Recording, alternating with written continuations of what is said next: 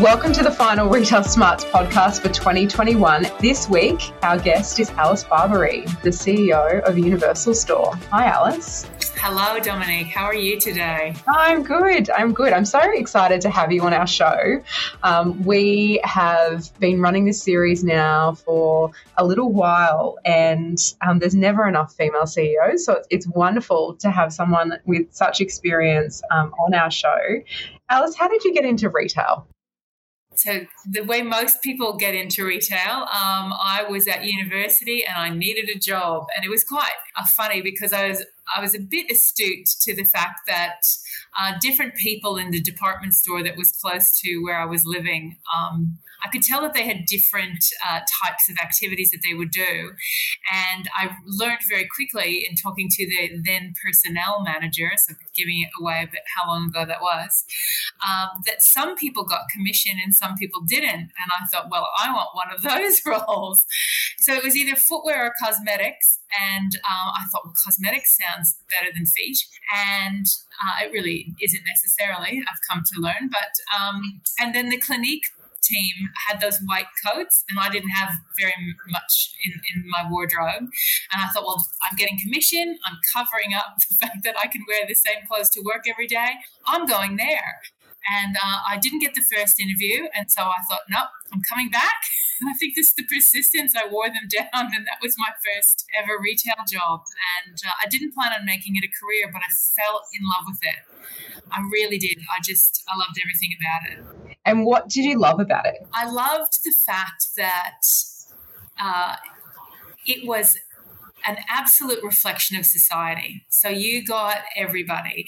You got to talk to people all day. You got to also understand what made the business tick. So you, um, you know, there are 150 kinds of red in lipstick, right? Who'd ever even thought about that? So I found that side of it interesting. I found this, you know, the fact that their skincare customers were different to color customers just just how how they got the ordering right so from front end to back end i just started to realize it was a whole world um, in, in something that transactionally as a customer looks very simple from the it outside. Is, it's really exciting i think um, it's funny because you know cosmetics plays such a big um, part of understanding i guess what's happening in the economy. So I don't know if you've heard this fact about the purchase of lipstick, but even in war times, women go and they buy lipstick as opposed to buying, you know, a whole range of items on your clothes, amongst other things, because it's meant to be that one thing that makes you feel um, good.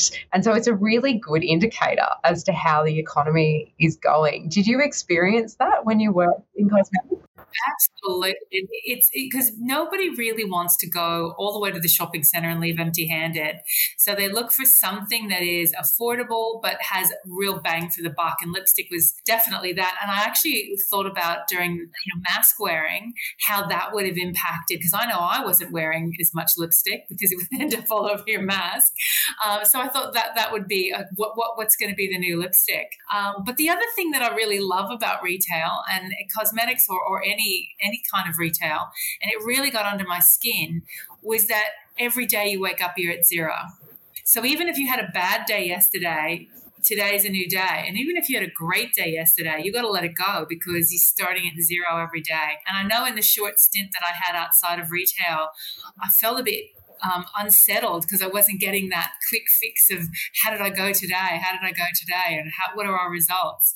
So um, I think the combination of the customer, the product, and the way, and just the, you know, getting those immediate um, that feedback on your KPIs on, a, on an hourly basis, you know, it's just um, it's just exhilarating. Love it. It's definitely addictive, and it's funny. I think that that true. Um, nature of a merchant. So Bob Swartz, who is the one of the founders of Nordstrom.com, talks about this concept of, you know, if you're a merchant, you're a merchant and you can sell anything and you, are kind of addicted to that um, that sale and it doesn't really matter what you're selling you find a way to sell it and then it, it's all about that kind of you know obviously all those endorphins that you get from convincing somebody to purchase something. Um, do you think that that has kind of led you to Universal Store, or how did you end up at Universal Store? A couple of things on that. I think that that's morphed a bit between you can sell anything. Uh, what I'm seeing now that the, the younger generation that's getting addicted to retail, it's about meeting customer needs, and it's moved from sort of that. Um, you know, I've, I've almost convinced you to get something you didn't want, to I've helped you build your self esteem. I've convinced you you can wear skinny jeans or you can wear something with a, a waist, but you, let me show you how to do it. Or, you know, you can um, afford to, to, to take that holiday. I think, I think it becomes more about, about really meeting other people's needs. And I, and I really have seen society kind of move along that. This, the greedy retailer of the, of old is actually struggling right now, more so than the ones who are, who are staying current with customer needs. So I think you're absolutely right on that first part, though. I mean, if you have a look at obviously the impact of consumer activism and you know the need for consumers to have their values reflected in a brand and how they will leave a brand if they do the wrong thing for at least six months to punish you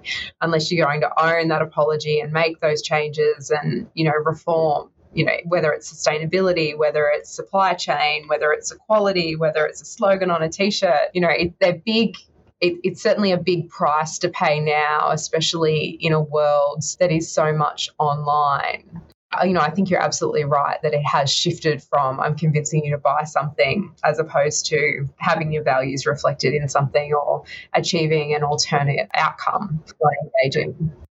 I, I couldn't agree more. And and again, I think that that leads into how did I end up at Universal Store? I've always felt so passionate about that, and I didn't always jive with old school retailers that were discrediting the value of customer relationship or discrediting the value of employee relationship. And so, um, in the kind of uh, here I was in Brisbane. Um, I'd, I'd, left an organization where I, there was a serious values outage for me. It doesn't make them wrong and me right. It just means not a great marriage. So I had this opportunity. The business only had four stores when I first met them. The opportunity to craft a culture from the ground up is one of the most delicious opportunities that could have ever been afforded to me. And I will forever be grateful for that. And you'd usually only get to do that if, if you take the capital risk yourself. Um, but here I didn't have to take the capital risk and I was getting a hold of the reins, particularly around culture, how we spoke to customer, who we hire, how they think. You know, when does that come along? And I I've been driven from the very beginning to repaying people who've invested in me as a thank you, if nothing else. And I feel that way about my team. You're selling me bits of your life and I'm giving you some coin. I want you to leave feeling that you've been more invested in than that. Um, definitely to the owners who had the business in the first place, you know, to see their investment realized was was great. And for our consumer, if you're coming in, yeah, we can we can sell you a vending machine transaction. I want that shoe in red in size 10. Here it is, give me the money, buy. That's a vending machine. How do I enhance your experience for having been good enough to come to see us today? So it comes from a really different place. And now that we've listed, that's exactly how I feel about our investors. You know, I want I want them to be able to go back and brag that they made an investment Universal Store and and you know feel feel confident that it paid off. So that's really what kind of drives us. And how does Universal Store change that transactional nature of fashion? I think it's about the the welcoming environment. You know, if we've always said if it says universal over the door, everybody's welcome.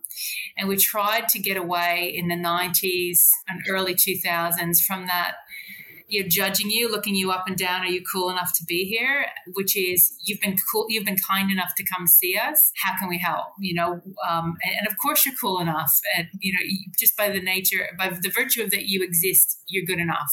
And I just think it. You know, we hire a different kind of person. And I always say I try to hire the nicest kids we can find, not the coolest kids we can find and and yeah, so so I think that makes a difference. You know, making grandma and grandpa feel welcome when they come in at this time of year at Christmas with their iPhones and they're they're uncomfortable in the environment, and one of the kids says, "You've got a picture of your grandson. Let's have a look." You know, oh, I know I get this kid. I know what he's. Uh, let me just put it together. And then if they bring that home on Christmas Day, that gets opened up, and that's the coolest grandma. Where's she going to go for the 18th, the 21st, the graduation? So, you know, you do it for all the right reasons and you find you get paid back tenfold. And so, how do you find the nicest kids? I just think through the hiring process, you know, I think it's really important that the people that currently work there um, exude that. And so if someone starts to kind of gossip, they just go, oh, look, we don't really do that here. Um, so if, if, if they want that kind of environment, they tend to self select out pretty quickly. And you know, mo- most kids. I think. I think the ki- I think the youngins right now are some of the nicest kids I have seen. And I know Dom. I think I was talking to you about how how rare it is in Universal Store to have a customer interaction um, on the negative side, particularly around COVID and mask wearing and checking IDs. It seems that you know it's the 40 plus year olds that, that are that are very difficult, but my 18 to 25 year olds are no problem so I think I think there is a kindness that's coming through. I know there's bullying, and I know that there are things that go on. I'm talking with a broad brushstroke. I think most of the kids are pretty cool. I think though, you know, whilst obviously you have a kind culture and it is generational. I mean, it, it's very hard to hire staff. I mean, not only because we have a skill shortage, but I think, you know, just simply by nature of the way that teams operate in different stores and different locations, etc. Do you have a a magic touch when it comes to recruiting? Do you have a, you know, a theory that you use? You know, is there something that I guess our, our listeners would be able to implement in their businesses? Yeah, look, I'm I'm still a fan of the three hour paid trial. Uh, you know, we've had different people come along and in different departments and you know kind of pull out their magic hat and go, ah, I'm going to save you a fortune. And I go, how are you going to save me a fortune? You don't need to do these trials. They're really expensive. They're time consuming. They're labor intensive. It's like, yeah, they are, but so is terminating someone and having disciplinary conversations and getting it wrong, and then the cost to your customer. So when you're when you're using the trial, it, it it really is about setting the person up for what we're going to be trialing, what your expectations are, giving them a, a, limited scope of responsibility in that trial. And then telling them you're going to provide feedback because everyone says in an interview, I love getting feedback. I love it. I love it. And then when you give it to them, you can kind of get an eye roll or a, a harumph or whatever. And so when we give people feedback, we observe how quickly they implement it. And even if they don't do a great job, the fact that they can hear the feedback and attempt to implement it, that's 80% of a green tick right there and, and, just the way that they engage with the rest of the team then and are they willing to ask for help? It, they, we're not expecting them to come in and be able to do the job but we're coming in and we're observing how they work with the team. And when in, in big group hiring um, if we're doing uh, you know christmas casual hiring and we're doing group interviewing paying more attention to the interplay amongst the team as opposed to how they address seniors. I think those things are important. Having good two ICs in a business, two ICs see more of what's going on in a shop floor than store managers, and training your two ICs up to be good at hiring and and good at induction. I think, and they'll they'll pick up on those vibes as well. It's really interesting, and I guess you know back to your previous comment about building a culture from the ground up. I mean, how do you keep that culture of values and you know thanking people for you know coming to you or for choosing to come to the store for the day i mean how do you ensure that everybody from you know kind of that that new christmas casual through to you know head office you know walk to the same drum or, or at least a consistent one well, I'd, I'd like to pretend we get it right all the time, but of course we don't. We just do respond quickly when we realize we've we've made an error. But we have these like really cool um, value cubes and they've got our values on it. And so we roll it every day and then that's the that's the value everyone's going to work on that day. And we're gonna we're gonna track for that. We're gonna play with that. How can you demonstrate care for everyone? How can you be here to help? What can you do today that's better than good? How can you contribute and so if you're continually using the language and it's embedded in your culture and not just a, a, plaque that sits on the back of the wall that's got dust on it, you know, how do you bring culture to life every day? And I think that that's got to be in everyone's hands. So it can't just be in one person's hands. And I think you've got to take ego out of your business. And, and again, if we harken back to the retailers of the 70s and 80s and you know early 90s, it's, it's sort of top down and very um, I am the big boss and and you know you should all bow and scrape. Where it's very much you know I work with the team. Little things like that are symbolic, though. You know, all my area managers go into a store, particularly on busy times, and will say to the store manager, "If I could do one thing for you today, that would reduce your stress. Anything, what would it be?" And even if it's, you know, oh, I haven't been able to get the rubbish out, or I've, I've got to get the banking, or it doesn't matter how menial or how big it is, I'm struggling with my rosters. Anything that we demonstrate that we can do to take some stress off that manager to allow them, free them up, they're, they're just so symbolic and so important. So I spent last Saturday um, in the distribution center is symbolic. You know, we had a lot of product in, we had a lot of Black Friday sales to fulfill. It doesn't hurt me to come in and spend a morning running stock. It just it doesn't. I didn't take the big job. I took the lowest job because it's probably the only one I could have done, to be honest. Um, but I think you look for symbolism from all your leaders, and if, if they're not willing to do that, then you've got the wrong leaders in place. I really I love the idea of the values cube. Um, and you know, and getting everybody to work on that every day because it's funnily enough, it's something that whenever I get asked to do those speeches that you get asked to do as a, a female CEO, I talk about how I ended up here. And one of the ways that I ended up here was that I started with a bodybuilding team. And part of that process was that um, you would go through a sports psychology type scenario and you would, in effect, pick five words that you wanted to describe yourself or you wanted other people to think about when they thought of you. And basically, you hold yourself accountable to those five words. And I use that all the time in the sense of I set my five words that are non negotiable that I hold myself accountable to. And so if I ever struggle with a decision, I ask myself, you know, would a kind person make this decision? Would a calm person make this decision? Would a determined person make this decision? And what you're doing with the cube is actually not dissimilar except that it creates this amazing ripple effect um, across a business, which I think is so interesting um, and such a great way to keep an entire organization engaged in that way.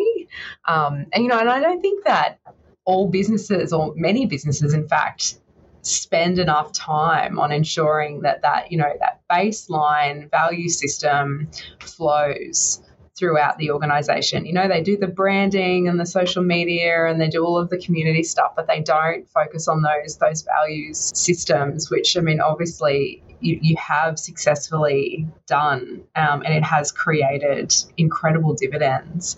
What has the listing process been like for you as a CEO? Um, um, look, and doing it during COVID was bizarre as well. Um, look, uh, what, what, like everything, you gain something and you lose something, and you just got to negotiate what it is that you're willing to lose. Um, so I've gained personally, I've gained a lot of knowledge. I am um, my learning curve was steep, uh, but I was really interested in it, and uh, some of it I was reluctant. It's a lot of time with investors, but again, that's just fascinating. Um, that's a whole new fascinating part of the uh, industry that I'd never really spent much time with. But it means that I don't get as much time on the shop floor, and it means I don't get as much time with, with my team in store world. But I also have extraordinary talent in the business and people who, um, you know, we didn't spend all of our time and effort externally marketing. We spent a lot of time internally marketing. So trusting in your team, in, and, and it's so important if values are going to to last they can't just be in a couple of pairs of hands. They've got to be in, in as many hands as, as you can possibly put them in.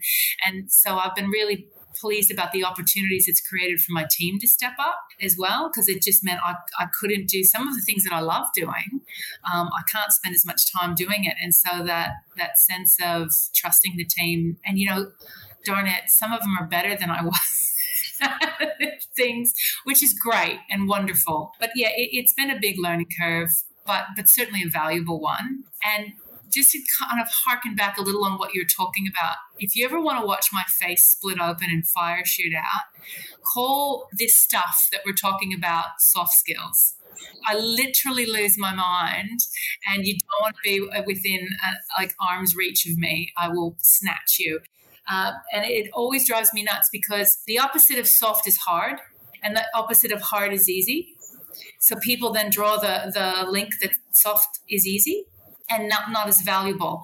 It's um, it's feminine, so it's not as valuable.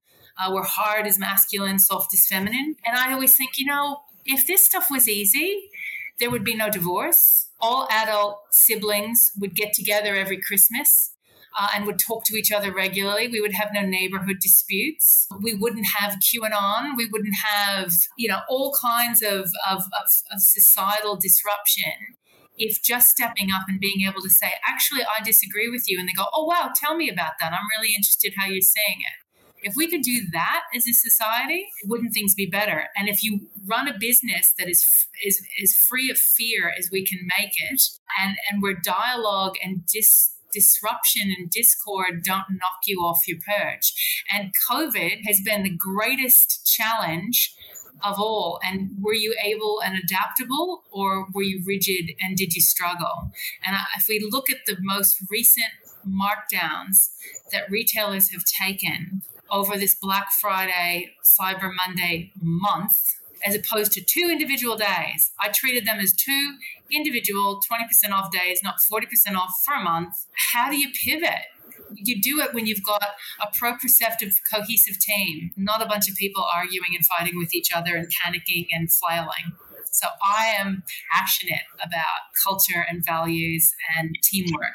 Look, and, and I think you're I think you're 100% right. I was reading something about, you know, a couple of different styles of, of kind of leadership and there, you know, is obviously that that coercive style that creates a fear pattern where people are told what to do and told what to think. And, you know, if you step outside of that line, then you don't fit in or, or there are repercussions or there's a whole raft of other things. And so people are so terrified that they don't come up with ideas or there is this autonomy approach where you give people as much autonomy as they possibly want and amazing things happen because they aren't fearful. And that creation, I guess, of security more than anything else. The security to be vulnerable, the security to say, I'm struggling, the security to say, actually, I have this really great idea. What do you think? creates amazing things. And of course, you're right. You know, when we talk about those old retailers or the way people have run businesses before getting them to that new space or even getting them interested in so-called soft skills it can be hard but the the benefits if you can grow a culture like that and not only have it at the top with yourself but have it in a, embedded in a team so that you can step away and do bigger things. It really just creates an incredible succession plan. And I think that that's what more retailers need to do because we're not good at succession planning. We're not good at growing young people and keeping them and putting them into leadership roles. We lose them at particular stages and we're particularly bad at growing young women because we don't mentor them, right? If anyone asked me the secret to, to team retention, it's autonomy. Mm. Yeah, it's, it's huge massively. People want to contribute. They want to put something back in. They don't want to just be told what to do and execute. You say jump, I say how high. Like um, that's dead. That is, I mean, that is even the military doesn't think that way anymore. So why is the retail? Why why is re- why are retailers thinking that way? You know, I always say, if you never argue with me, why are you here?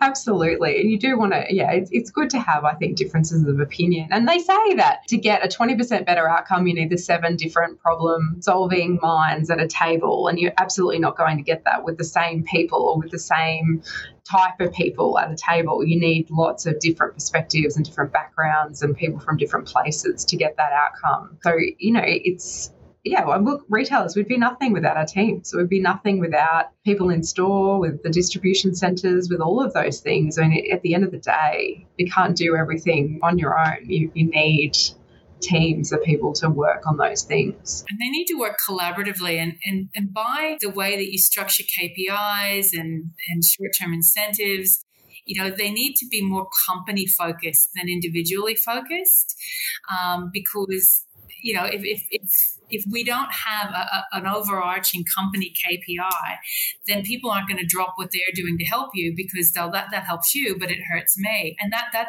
that's not. I mean, competition like in, is not in my house. I don't want to have it in, in my house. Competition is external to us. It's not in here. You know, we are collaborative in here. And if it's best for the business that we drop that project for a while and we put more resources on another project, then that's what we do. And that is recognized in remuneration structure. And with competition being external, retail is notorious for having aggressive competitors How do you deal with that aggression? If you don't know who you are, you are much more likely to be buffeted by aggressive competition.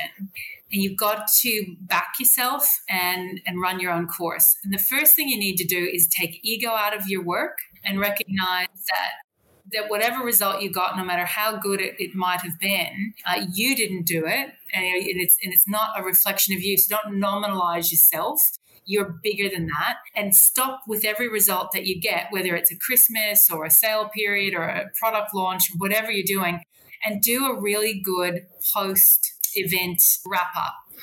What, what did we miss? Even if it's the best result you ever had, where could we have been better? Did we have enough product? Did we have it in the right place? Uh, did we have the right people? Who was in that store? What did we learn about that team's capabilities? Whatever uh, marketing, all of it, and tear it apart and polish, polish, polish. You're never finished. And that way, you know, because a couple of years ago, what did we have? Beautiful brands, international brands, and all of us local retailers were going to die.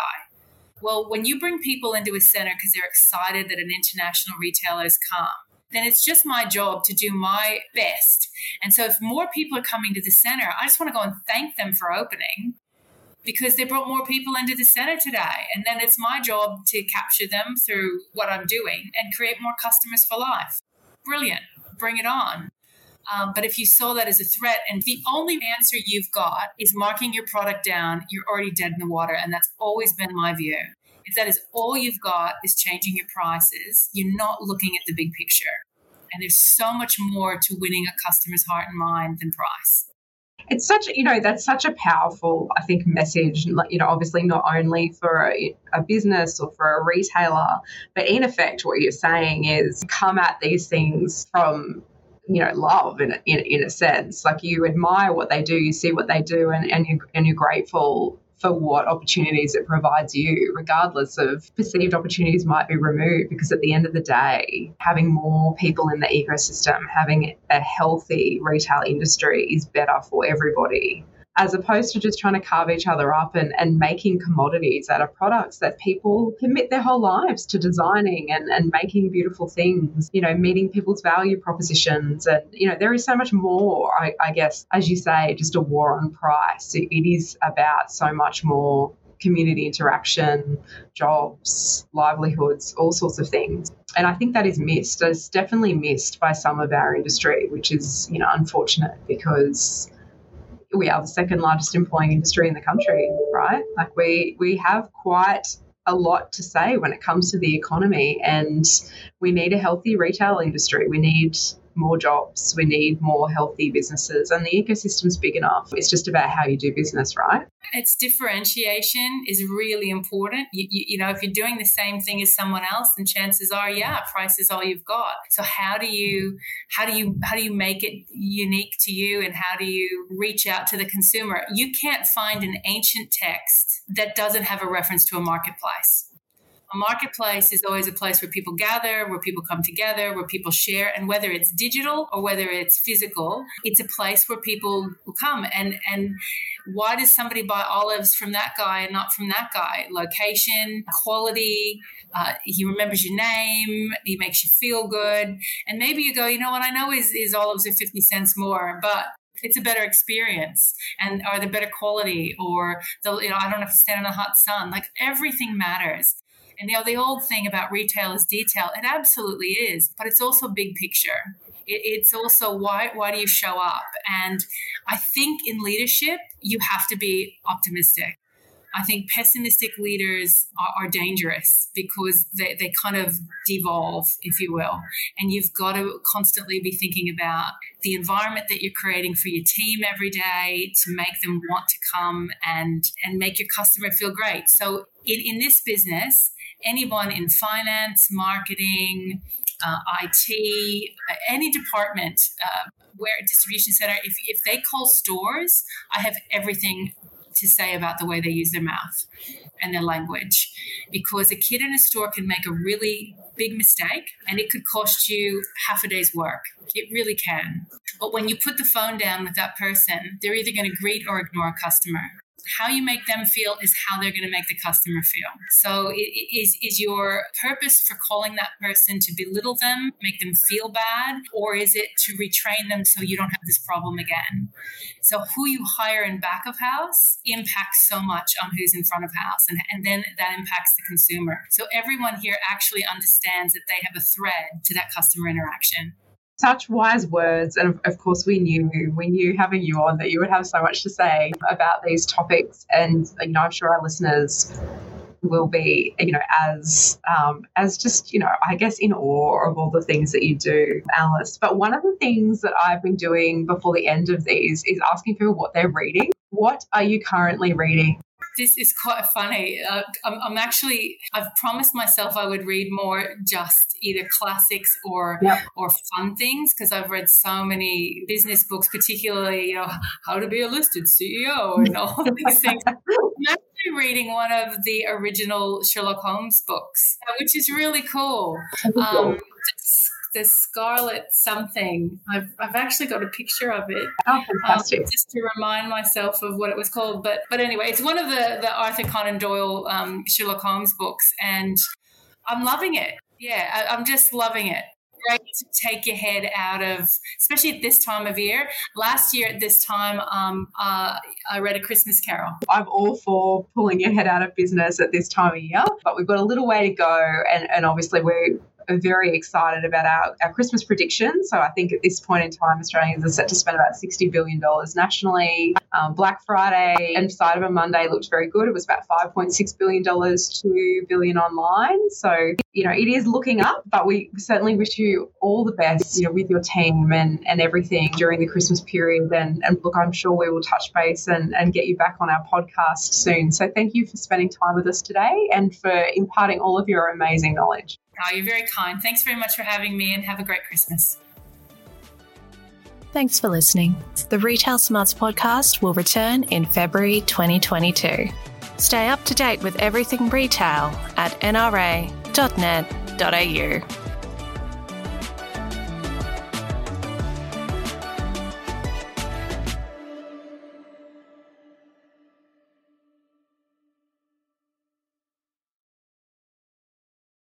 Want to know more about the Australian retail industry? Visit nra.net.au for more insights just like these.